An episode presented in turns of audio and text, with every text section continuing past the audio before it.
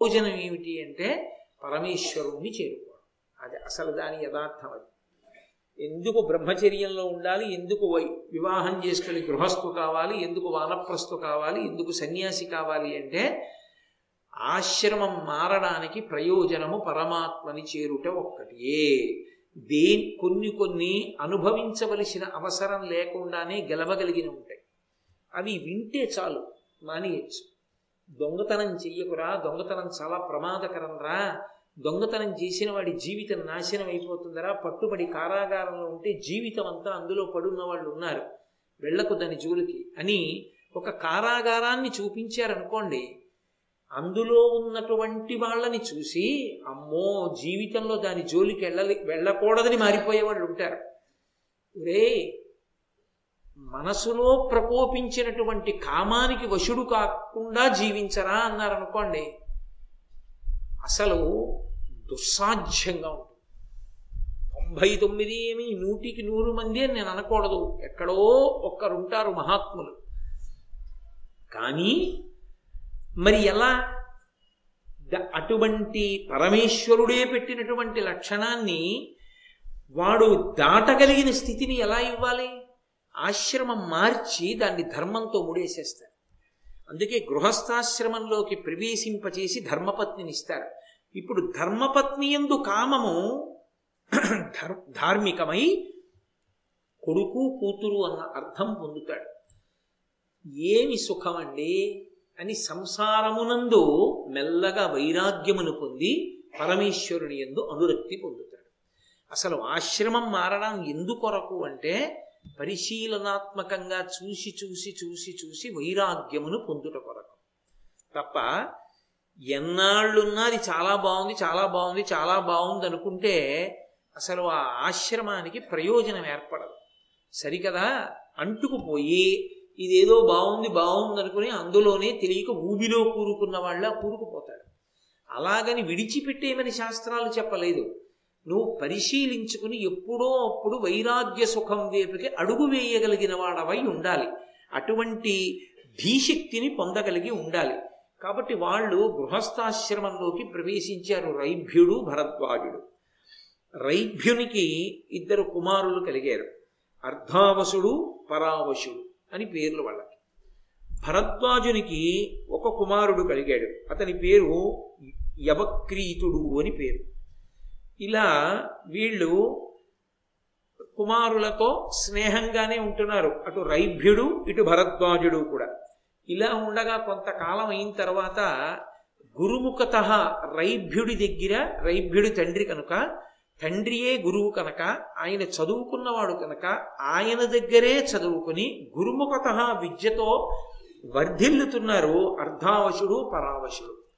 కానీ తన తండ్రి భరద్వాజుడు కూడా అంత చదువుకున్నవాడే. కానీ ఆయన దగ్గర చదువుకుని విద్య నేర్చుకోవడానికి యువక్రీతుడు ఇష్టపడలేదు.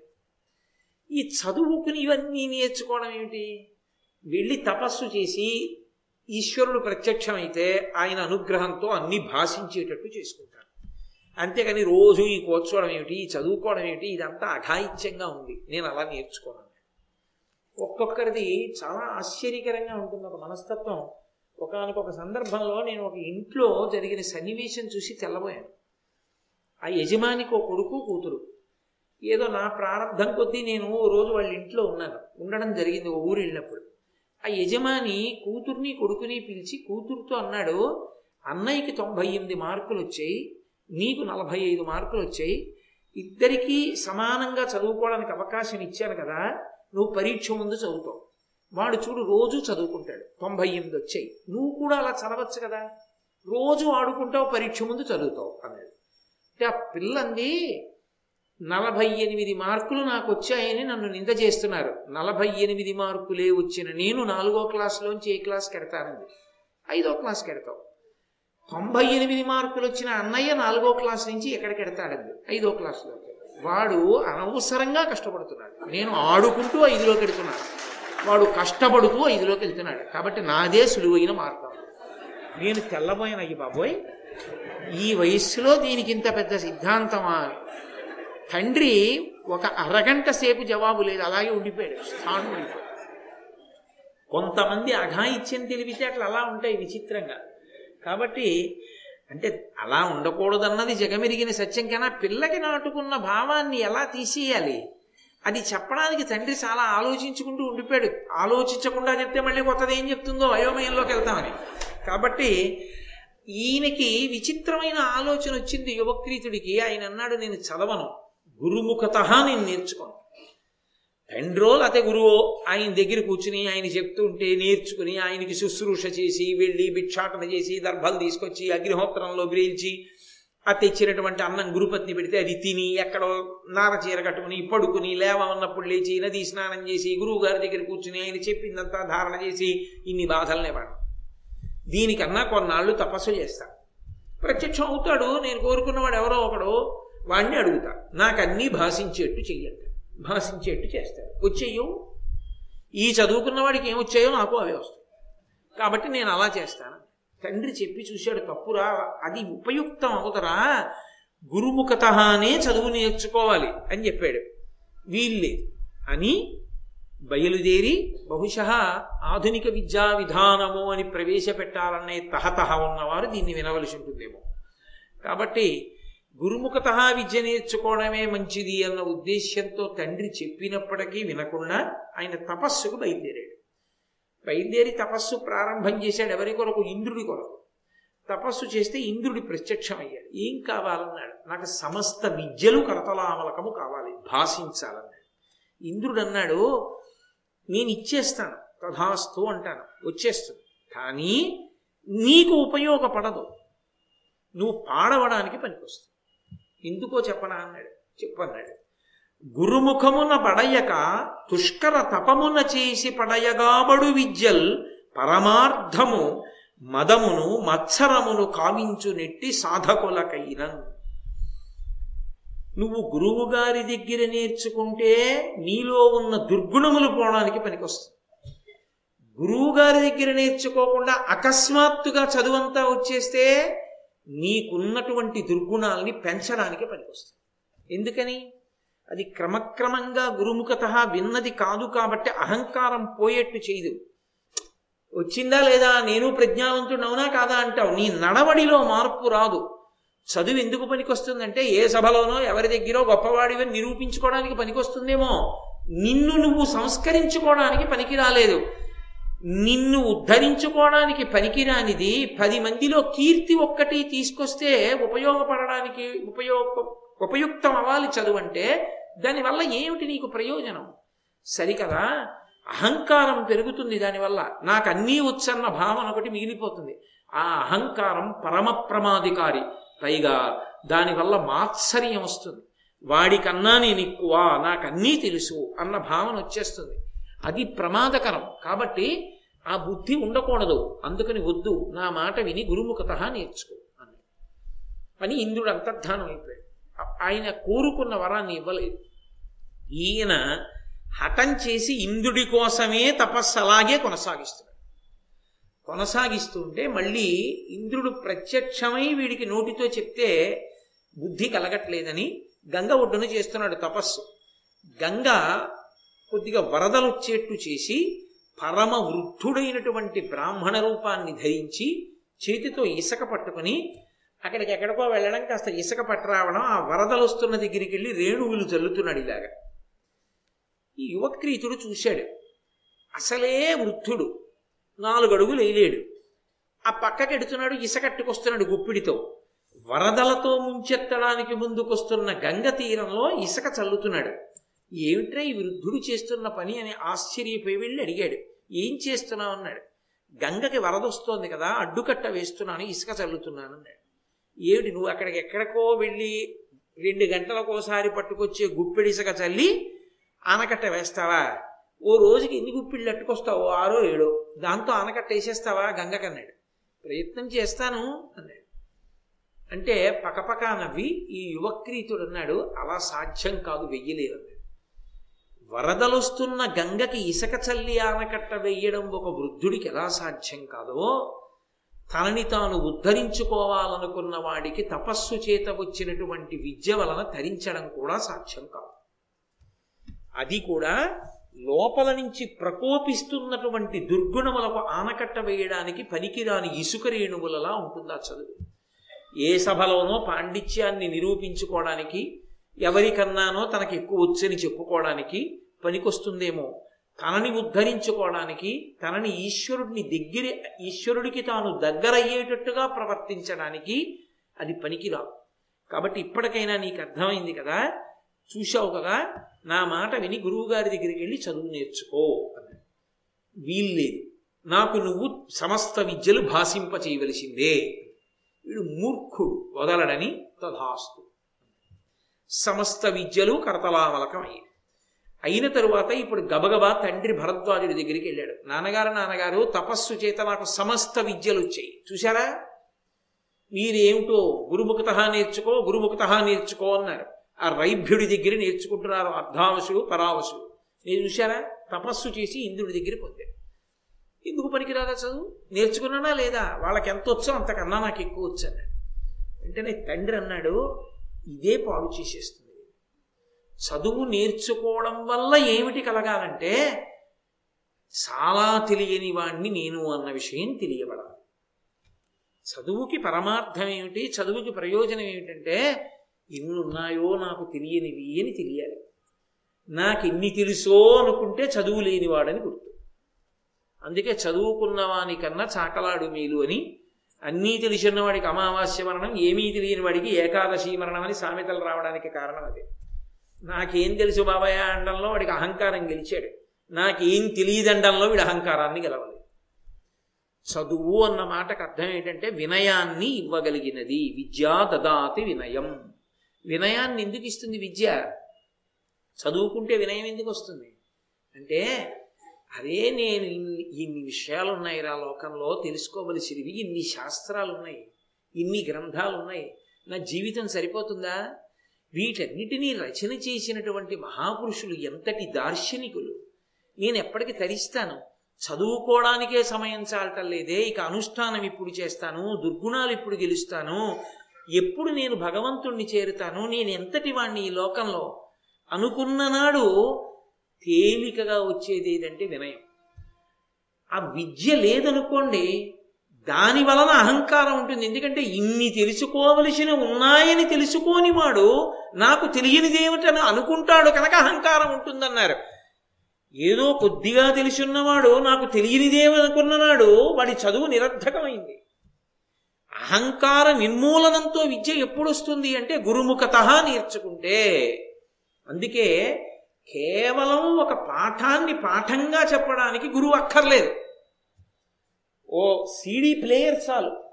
ఓ పాఠాన్ని పాఠంగా చెప్పేయడానికి ఎవరో చెప్పేస్తే దాన్ని సీడీ అమ్మేస్తే సీడీ పెట్టేస్తే చాలు వినేయచ్చు. కాదు. అందుకే మీరు చూడండి ఉపన్యాసం వినేటప్పుడు ఓ గదిలోనో ఎక్కడో కూర్చుని వక్త మాట్లాడుతుంటే శ్రోతలందరూ కూడా హాయిగా స్పీకర్స్ పెట్టేస్తే ఏ ఏసీ రూమ్స్లోనో కూర్చుని వింటుంటే సరిపోదా? అది వక్తకి మంచిది కాదు శ్రోతలకి మంచిది కాదు. ఏది మంచిది అంటారేమో? ఒక దేవాలయ ప్రాంగణానికి మీ అంత మీరుగా ఒక ఉపన్యాసం వినడానికి బయలుదేరి వచ్చి బయట చెప్పులు విప్పి మనం పరమాత్మ ఉన్నటువంటి సన్నిధానంలో ఉన్నామని కూర్చుని పవిత్రమైన హృదయంతో వినేటప్పుడు ఎన్ని వందల మంది సభలో ఉండనివ్వండి ఆ విద్య లోపలికి ప్రవేశించడానికి ప్రధాన కారణం ఏమై ఉంటుంది అంటే చెప్పేవాణ్ణి చూడడం. లేకపోతే మీ అందరు ఎందుకండి ఇక్కడ కూర్చుని వినడం ఎందుకు? చెప్పేవాణ్ణి చూస్తూ వింటున్నప్పుడు ఆయన హావభావాల్ని బట్టి ఆయన చెప్తున్నది మనసులోకి నాటుకుంటుంది. ఒక్కొక్కసారి ఏమవుతుందంటే ఇక్కడ విని మీరు వెళ్ళిపోయినా మీ మనస్సుని అది తాకిందనుకోండి మీరు నిద్రపోతున్నప్పుడు నా మాటలు మీకు వినపడుతుంటాయి మీకు నిద్రలో కూడా నా మాటలు వినపడుతుంటాయి. నేను చెప్తున్నట్లు కనపడుతూ ఉంటుంది. అది ఎప్పుడు సంభవం? ఎదురుగుండా కూర్చుని వింటున్నప్పుడు. అది గురు శిష్యులైతే వీడి బలహీనత ఇది. వీడిని ఇలా సంస్కరించాలి. ఇక్కడ కఠినంగా మాట్లాడాలి. ఇక్కడ సున్నితంగా మాట్లాడాలి. ఇక్కడ మంచి గుణం ఉంది. దాన్ని బాగా వృద్ధిలోకి తేవాలి ఊది ఊది రగల్చాలి. ఇది చెడుగున ఉంది. మెల్లిమెల్లిగా మెల్లిమెల్లిగా నిధనం చేసేయాలి. అని తెలుసుకుని గురువు మాట్లాడుతూ ఉంటాడు అనుగుణంగా శిష్యుడు మారుతూ ఉంటాడు. ఇద్దరి మధ్య ఒక అనుబంధం ఉంటుంది. ఇది లేకుండా అన్నం తిని కడుపు నిండడానికి తథాస్తు అనేటప్పుడు కడుపు నిండిపోవడానికి తేడా లేదు. చాలా తేడా ఉంది. ఇంజక్షన్ చేయించేసుకుని అన్నసారం అంతా ఎక్కించేసుకుని వెళ్ళిపోయాడు అనుకోండి ఏదోలాగే ఉంటుంది అన్నం తిననట్టే ఉంటుంది. అన్నం తినడం అంటే అన్నం తినడమే. అన్నం తినడం కూడా ఏం ముందు పెరుగోసుకుని పప్పు అన్నం తినకూడదు ఏంటి? అబ్బాయి అదేంటంటే అదోలా ఉంటుంది అదేంటి అలా ఎలా తింటానంటే ముందు పప్పే తినాలంటాడు. దీని పద్ధతి దాందే గురుముఖత నేర్చుకున్నటువంటి విద్య వల్ల అహంకారం నశిస్తుంది. ఆ అహంకార నాశనానికి గురువుగారి దగ్గర కూర్చుని వినాలి. అలా విననప్పుడు నేను అందరి ముందు చెప్పక్కర్లేదు ఎక్కడో కూర్చుని చెప్తానంటే వాడెవడో ఎప్పుడో ఎక్కడో చూస్తాడంటే ఎందుకది? ఎలా కుదురుతుంది? ముందు దానికి ఒక ప్రయోజనం ఉండాలా? ఇక్కడ నేను చెప్తే అది ఎప్పుడో తర్వాత ఎవరికో అందిందో అందిన వాడు అలా పుచ్చుకోగలిగిన సమర్థుడు ఉన్నాడో ఆయనకో నమస్కారం. ఈశ్వరుడు అనుగ్రహించుగాక. కాబట్టి గురు శిష్య సంబంధంలో శిష్యుడు ఎదురుగుండా కూర్చుని గురువు గారి దగ్గర మెల్లమెల్లగా మెల్లమెల్లగా వింటూ ఆలోచిస్తూ నా దగ్గర ఈ దోషం ఉంది నేనైతే ఇలా మారాలన్నమాట లేకపోతే నన్ను ఇలా పాడు చేస్తుందన్నమాట. అనుకుని అన్వయం చేసుకుని మారుతాడు రా చూసావా నువ్వు అన్ని నేర్చుకుని వచ్చావన్నావో? కాబట్టి నువ్వు ఒక పని చెయ్యి. నువ్వు వెళ్ళకు. ఆ భరద్వాజుడున్నాడే ఆయన ఆశ్రమం దగ్గరికి నువ్వు వెళ్ళవద్దు. ఎందుకు వెళ్ళొద్దంటున్నానో తెలుసా? ఆయన గురువు ఆయన కొడుకులు అక్కడ చదువుకుంటున్నారు. నీది అహంకారం వాళ్ళది వినయం. విద్య ఇచ్చేదే వినయాన్ని. వినయం అహంకారం రెండు పరస్పర విరుద్ధాలు. అవి ఒకదాన్నొకటి ఒప్పుకోవు. ఒప్పుకోవు కాబట్టి సంఘర్షణ ఉంటుంది. సంఘర్షణలో ఎప్పుడు ఒకటి ఇంకో దాన్ని రెచ్చగొట్టి నశింపచేసేస్తుంది. అది దానికి ఉండేటటువంటి లక్షణం రా. అందుకని వెళ్ళకు ఎప్పుడు భరద్వాజుని ఆశ్రమానికి అన్నాడు. ఇలాగే చెప్తాడన్నాడు అది గురుముఖత నేర్చుకోకపోవడం వల్ల వచ్చిన లక్షణం. అనుకుని ఒకనాడు భరద్వాజుని ఆశ్రమానికి వెళ్ళాడు. ఆశ్రమానికి వెళ్ళేటప్పటికీ ఆ రైభ్యుడి ఆశ్రమానికి వెళ్ళాడు భరద్వాజుని కుమారుడైనటువంటి ఈ యువక్రీతుడు. రైభ్యుని ఆశ్రమంలో అప్పటికి పరావశుడు అనబడే కొడుకున్నాడు కదూ అర్ధావశుడు పరావశుడు రెండోవాడు. ఆ పరావశునికి ఒక భార్య ఉంది ఆమె పేరు కృష్ణ. ఆమె సుందరాంగి ఆమె ఏదో పూలు కోసుకోవడానికి వచ్చింది. ఈయన వెళ్ళాడు. తనని తాను ఉద్ధరించుకోవడానికి పనికిరాని చదువు అయిపోయింది కదది. ఆ చదువు వలన పరకాంతని ఎలా చూడాలో ముందు ఈయనకి రాలేదు. పరకాంతని ఎలా చూడాలో పద్యాలు చెప్తాడు. పరకాంతని ఎలా చూడాలో అనుష్ఠానంలోకి మాత్రం రాలేదు. అది ఆ విద్యకి తేడా. నేను మీకు తేలిగ్గా అర్థమయ్యేట్టు చెప్పాలంటే పరకాంతలో లక్ష్మీదేవి వల్ల చూడవలని కామాక్షి వల్ల చూడవలనని పద్యాలు చెప్తాడు. తాను అలా చూడడం. ఎందుకు వచ్చింది ఆ తేడా అంటే తాను గురుముఖత నేర్చుకున్నది కాదు. తనకి రక్తంలోకి జీర్ణం కాల. అందునది తనని ఉద్ధరించడానికి పనికిరాల. విన్నవాళ్ళు మారచ్చేమో తను మారలేదు. కారణం తను గురుముఖత నేర్చుకోలేదు. అది ప్రమాదం అక్కడ. కాబట్టి ఇప్పుడు ఆమెని చూచి ఆమె రైభ్యుని కోడలని తెలిసి తనతో పాటు చదువుకుంటున్నటువంటి పరావశుని భార్య అని తెలిసి ఆమె ఎందు మరులుకొని కోరరాని కోరికే కోరాడు మామగారి నుంచి దూరంగా ఉన్నాను. ఈ ధూర్తుడు ఏమి ప్రమాదకరమైన చేష్టితం చేస్తాడోనని అప్పటికి అంగీకరించినట్టు నటించి లోపలికి వెళ్ళిపోయింది ఆవిడ. ఏదో ద్రౌపదీదేవి విరాట పర్మంలో సమయం అడిగినట్టుగా ఆమె లోపలికి వెళ్ళిపోయింది. వెళ్ళిపోయి మామగారికి చెప్పింది. ఇంత దుర్మార్గంగా ప్రవర్తిస్తున్నాడు బయట భరద్వాజుని యొక్క కుమారుడైన యువక్రీతుడు వచ్చి నా పొందు కోరాడు అని చెప్పింది. వెంటనే ఆగ్రహం చెందాడు భరద్వాజుడు. ఆయన తన జట ఒకటి పెరిగి ఆ యజ్ఞగుండంలో వేశాడు మంత్రంతో అందులోంచి ఒక రాక్షసుడు బయటికి వచ్చాడు. వేరొక జటని పెరికి మళ్ళీ వేసి మళ్ళీ మంత్రం చెప్పాడు. అందులోంచి ఒక సుందరాంగి బయటికి వచ్చింది. మీ ఇద్దరూ వెళ్ళి ఆ భరద్వాజ కుమారుడైనటువంటి ఆ యువక్రీతుణ్ణి నశింప చెయ్యండి అన్నాడు. ఇప్పుడు ముందు ఆ సుందరాంగి వచ్చింది. తను చదువుకున్న విద్య తనలోని దుర్మార్గపు గుణాన్ని దృష్టికోణం మారడం వల్ల తొక్కగలిగినటువంటి శక్తిని పొందడానికి ఉపయుక్తమైనది కాదు కదూ ఇప్పుడు? అందువల్ల ఆయన తొందరగా వశుడయ్యాడు. వశుడై కమండలం ఇమ్మంది. చేతిలో ఉన్న కమండలాన్ని ఇచ్చాడు. ఎప్పుడైతే కమండలాన్ని ఇచ్చేశాడో ఆమె కమండలాన్ని స్పృశించిందో అతని యొక్క శౌచం పోయింది. శౌచం పోగానే ఈ రాక్షసుడు వెంటపడ్డాడు సంహరించడానికి. ఇతను భయపడి పరిగెత్తి పరిగెత్తి పరిగెత్తి పవిత్ర గృహం కదా అని తన తండ్రి భరద్వాజుని యొక్క అగ్నిశాలలోకి చేరాడు. అంటే తండ్రి గారి అగ్నిహోత్రాలు ఉంటాయి అక్కడ. తండ్రి గారి అగ్ని గృహంలో దాక్కున్నాడు. ఈ రాక్షసుడు వెళ్ళి పొడిచి చంపేశాడు. ఆ యువక్రీతుడు మరణించాడు. అంటే ఇప్పుడు ఆయన చదువుకున్న చదువు ఆయన చదువుకున్నది అంటే ఆయన తెలుసుకున్న చదువు ఆయన ఆయన పొందిన చదువు ఆయనని ఉద్ధరించడానికి ఎందుకైనా పనికొచ్చిందా?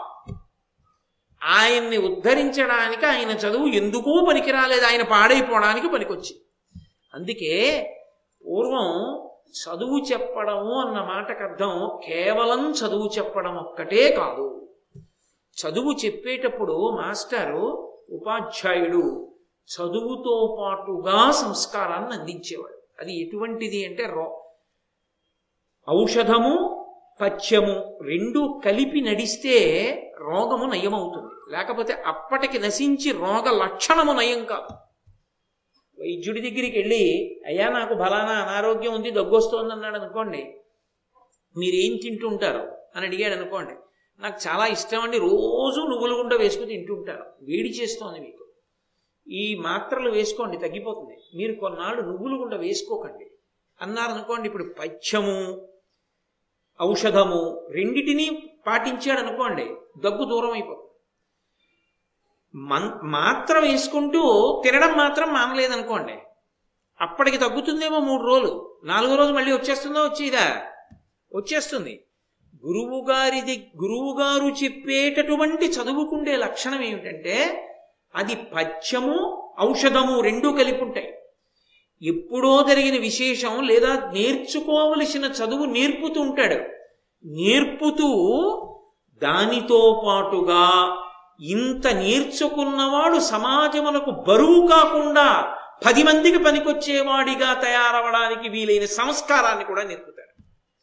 ఇప్పుడు చదువు సంస్కారము కలిసి ప్రవేశించిన విద్యార్థి రేపొద్దున్న దేశానికి గొడుగు పట్టేవాడు అవుతాడు. వాడు గుమాస్తా కానివ్వండి అధికారి సంతకానికి ఫైలు గదిలోకి తీసుకొచ్చేవాడు కానివ్వండి కారు నడిపేవాడు కానివ్వండి విమానాన్ని నడిపేవాడు కానివ్వండి దేశానికి రాష్ట్రపతి కానివ్వండి సరిహద్దులలో నిలబడ్డ సైనికుడు కానివ్వండి ఆయన ఎందులో ఉంటే దాని వలన ఆ స్థానానికి ఒక గౌరవం వస్తుంది. అతను ఉన్నాడు నేను చూసుకోక్కర్లేదండి అంటాడంటే పైవాడు. ఆ సంస్కార బలం అబ్బుతుంది. అది ఎందువల్ల సాధ్యం అంటే గురుముఖత విద్య వలన మాత్రమే. కేవలం పాఠం చెప్పడానికి గురువు అక్కర్లేదు. అది కేవలం అవతల వాణ్ణి ఏదో ఒక బాంబు తయారు చేసినట్టు ఒక బ్యాటరీ తయారు చేసినట్టు తయారు చేయడం. ఒక బ్యాటరీని తయారు చేస్తే ఏం చేస్తుంది? కొంతకాలం శక్తినిస్తుంది. అలా తయారు చేయడానికి కాదు పది మందికి పనికొచ్చేవాడిగా ఆ విభూతిని కలిగి ఉండడాన్ని తయారు చేయాలి. అప్పుడు సమాజం అంతా వాడిని చూసి సంతోషిస్తుంది. ఆయన ఉన్నాడు అని సంతోషిస్తుంది. అలా గర్వపడగలిగి గర్వపడడానికి వీలైనటువంటి వాడిని తయారు చేయడం గురువు మాటల చేతనే సాక్ష్యం అందుకే గురువు లేని విద్య గుడ్డి విద్య. గురువు గారి దగ్గర నేర్చుకో గురువుకి నమస్కారం చెయ్యకుండా దేని జోలికి వెళ్ళవద్దు. గురువుకి నమస్కారం చేసి ప్రారంభించింది ఏదైనా నీకు పది మందికి కూడా ఉపయోగపడుతుంది. నాదని మొదలెట్టింది నిన్ను పాడి చేస్తుంది ఇతరుల విషయం ఇంకెందుకు దాని గురించి? కాబట్టి ఇప్పుడు ఆ యువక్రీతుడు నశించడానికి అది కారణమైంది. సరే అయిపోయిన తరువాత ఇలా కొంతకాలం అయిపోయింది. అయిపోయిన తరువాత ఒకప్పుడు బృహజ్యుమ్నుడు అనబడేటటువంటి ఒక రాజు యజ్ఞం చేస్తున్నాడు. ఆ యజ్ఞం చేస్తూ చేస్తూ ఋత్విజులుగా ఆహ్వానించాడు. ఈ రైభ్యుని యొక్క కుమారులైనటువంటి అర్ధావసు పరావసు అనబడేటటువంటి పిల్లల్ని. ఇద్దరు వెళ్ళి ఋత్విజులుగా ఉండి ఆ యజ్ఞం చేయిస్తున్నారు. బాగా చీకటి పడిపోయింది ఆ యజ్ఞం చేస్తున్నటువంటి ప్రదేశమునందు. అక్కడ ఉండిపోవలసి వచ్చి ఉండిపోవలసి వచ్చి ఈ పరావశుడు మరునాడు బాగా చీకటితో ఉండగా తెల్లవారుజామున ఏ మూడు గంటలకో ఆ యజ్ఞం జరుగుతున్నటువంటి యజ్ఞశాల నుండి బయలుదేరి ఇంటికి వెడుతున్నాడు. అది అరణ్య మార్గం. వెడుతుంటే తండ్రి ఏ చలిగా ఉందో ఏ కంబళియో కప్పుకుని తండ్రి వస్తున్నాడు భరద్వాజుడు రైభ్యుడు. ఈయన ఆ చీకట్లో వస్తున్నటువంటి తండ్రిని చూసి క్రూర మృగం అనుకున్నాడు. అనుకుని చేతిలో ఉన్న వాడి అయిన ఆయుధంతో పొడిచాడు చాటు నుండి. పొడిస్తే పెద్ద కేక వేసి తండ్రి పడిపోయాడు వైద్యుడు పడిపోగానే అరే రే ఎంత పని చేశాను రా తండ్రిని పొడిచాను మర్మస్థానంలో పొడుచుకుంది చచ్చిపోయాడు అని అంత్యక్రియలన్నీ చేసి గబగబా మళ్ళీ యజ్ఞం జరుగుతున్నటువంటి చోటుకి వెళ్ళి అర్ధావసుతో అన్నాడు నువ్వు యజ్ఞం ఒక్కడివే చేయించగలిగినటువంటి దక్షుడివి కావు. నేను చేయిస్తాను. నువ్వేం చేస్తావంటే నేను బ్రహ్మహత్య చేశాను తండ్రిని తెలియక పొడిచేశాను తెల్లవారుసామున తండ్రి గారని తెలిసి పొడవలేదు క్రూర మృగం అనుకుని పొడిచేశాను. అయినా తండ్రిని చంపేశాను కదా. మహావిద్వాంసుడిని గురువుని బ్రాహ్మణుణ్ణి చంపాను కదా. నాకు దోషం వచ్చింది. బ్రహ్మహత్య నశించడానికి సంబంధించిన ప్రాయశ్చిత్త మంత్రాలన్నింటినీ కూడా నువ్వు కూర్చుని అన్నాయించేయి చేసి ఎంత చేస్తే ఆ దోషం పోతుందో అంత చేశాక నువ్వు యజ్ఞశాలకి రా అన్నాడు పాపం ఈ అర్ధావసు పరావశుడి మాటలు నమ్మాడు. అలాగేలే తమ్ముడా నేను తప్పకుండా చేస్తానని చెప్పి అన్నగారు వెళ్ళిపోయి ఆయన చేయడం మొదలుపెట్టాడు. ఆ బ్రహ్మ తమ్ముడి బ్రహ్మహత్య పోవడానికి కావలసిన మంత్రాలు ఆయన చేస్తున్నాడు. పరావసు యజ్ఞం చేస్తున్నాడు. అడుగుతారు కదూ ఏడి అతను ఏడి రావట్లేదు రావట్లేదు అని. నేను తండ్రిని చంపాను నా బదులు ప్రాయశ్చిత్తం అతను చేస్తున్నాడని చెప్తే యజ్ఞం చేయించడానికి నీలాంటి దుర్మార్గుడు ఎందుకంటారేమో అని చెప్పడం మానేసి మానేసి తను యజ్ఞం చేయించేస్తున్నాడు. కొంతకాలం అయిపోయిన తర్వాత ఎంత సంఖ్యలో ఆ మంత్రాలని ఆమ్నాయం చెయ్యాలో అంత చేసి పాపం అర్ధావసు తిరిగి యజ్ఞశాలలోకి వచ్చాడు. అంటే చదువు యొక్క సంస్కారం కూడా ఒక్కొక్కసారి ఉద్ధానపతనములకు కారణం అవుతూ ఉంటుంది. సత్వగుణంతో నిరంతర పరిశీ పరిశీలనలో ఉన్నవాడి చదువే పనికొచ్చే చదువు. ఎంత చదువుకున్నారు కాదు మిమ్మల్ని ప్రతి క్షణం చదువు సంస్కారవంతుడుగా ఎలా నిలబెట్టగలదు అన్నది గుణములు ఎలా ప్రకాశిస్తున్నాయన్న దాన్ని బట్టి కూడా ఉంటుంది. అందుకే చదువు కూడా అందరినీ ఉద్ధాన పతనాల్లోంచి రక్షించగలదని చెప్పడం కష్టం. విశ్వామిత్రుడంతటి వాడు అన్ని కష్టాలు పడవలసి వచ్చింది మహర్షి కావడానికి. కాబట్టి ఈ పరావసు ఆ మాట చెప్పి ఊరుకున్నాడు. ఆ కార్యం అంతా పూర్తయిపోయిన తర్వాత ఈ అర్ధావసు బయలుదేరి యజ్ఞశాలలోకి వచ్చాడు. వస్తుంటే అందరు అడిగారు ఇంతకాలం ఎక్కడికి పోయావు? ఇప్పుడు ఎందుకు వస్తున్నావు? అన్నాడు. ఎక్కడ అన్నగారు? ఇంతకుముందు తను చంపేశాడు తండ్రిని చెప్తాడు అని వీడు ధూర్తుడు తండ్రిని చంపేశాడు బ్రహ్మహత్య వస్తుందని ఇప్పటిదాకా మంత్రాలని అనుష్ఠానం చేసి ప్రాయశ్చిత్తం చేసుకుని ఇన్నాళ్ళ తర్వాత యజ్ఞశాలకు వస్తున్నాడు అన్నాడు. తెల్లబోయాడు అర్థావసు అరే నేను చెయ్యనిది నా మీదకి నెట్టాడు. తను చేసింది ప్రాయశ్చిత్తానికి నేను వెళ్ళాను. నువ్వు యజ్ఞం చేయించలేవంటే నేను వెళ్ళాను. తను యజ్ఞం చేయిస్తున్నాడు. తను చేసిన పని నేను చేశానని చెప్తున్నాడు సభలో పది మంది ముందని. ఆయన ఆశ్చర్యపోయి అవాక్కై అప్పుడు కూడా తమ్ముణ్ణి ఏమీ అనకుండా తన చదువుకున్నటువంటి చదువు వలన కలిగినటువంటి సత్వగుణం చేత దేవతల్ని ప్రార్థన చేస్తూ ఊరుకున్నాడు. వెంటనే దేవతలు ఆకాశంలోకి వచ్చి అశరీరవాణిగా పలికారు. ఈ పరావసు చెప్పింది అపర్థం. ఇతనే తండ్రిని చంపాడు. కావాలని చంపలేదు. ఏదో ఆ చీకట్లో వెడుతుంటే క్రూర మృగం అనుకుని చంపాడు. ఇతనే అన్నగారిని బ్రహ్మహత్యాపాతక నివారణకి కావలసినటువంటి మంత్రములను అన్నాయం చేయమని చెప్పాడు. వెళ్ళినవాడు అర్ధావసు ఉన్నవాడు పరావసు అన్నగారి మీద నెపం పెడుతున్నాడు. ఇతందే తప్పు అని చెప్పారు. చెప్పేటప్పటికి అందరూ సభలో ఉన్న వాళ్ళు తెల్లబోయారు. నాయన గురువుగారి దగ్గర తీర్చుకున్నటువంటి చదువు పరిపూర్ణమైనటువంటి సత్వగుణానికి నీకు పనికొచ్చింది. నీకు పనికొచ్చింది కనుక మేము ఎంతో సంతోషిస్తున్నాం. గురుముఖత నేర్చుకున్న విద్య ఎంత ఔదార్యానికి ఎంత సహనానికి ఎంతమంది ఉన్నతికి పనికొస్తుందో నిన్ను చూస్తే అర్థమవుతోంది.